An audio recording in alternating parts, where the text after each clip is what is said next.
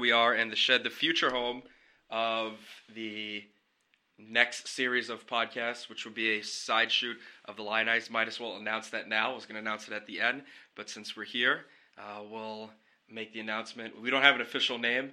Uh, names that I've tossed out there will be Double O Smoke Rings.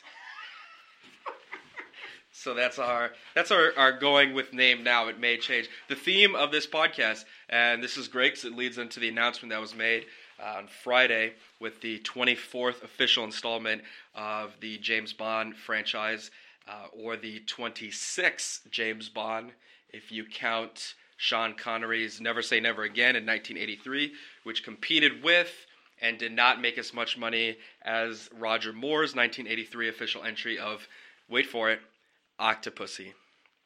Um, that's really good. That's just off the cuff knowledge that I have of James Bond here. So the point, or the the the theme, is that what you would say? The Sure. theme of that podcast. Scott and I are going to s- set up in the shed, and we're going to start with Doctor No. And roughly once every two weeks, once a month, whatever life allows us to do, we're going to, in live time, put on the James Bond film and for roughly about 45 minutes, uh, record a podcast talking about the film, reviews, trivia, um, some current events, sports, whatever comes up that is prompted by the film. So it will be separate from the Lionize. We'll still do the regular podcast and talk about that, uh, but this will just be an offshoot. And then we'll probably cut around 45, and then Scott and I will finish watching the film, finish whatever cigars we're smoking, and then turn back on and do like a quick 10 minute wrap up and review of the film and how we feel it stands with the other ones.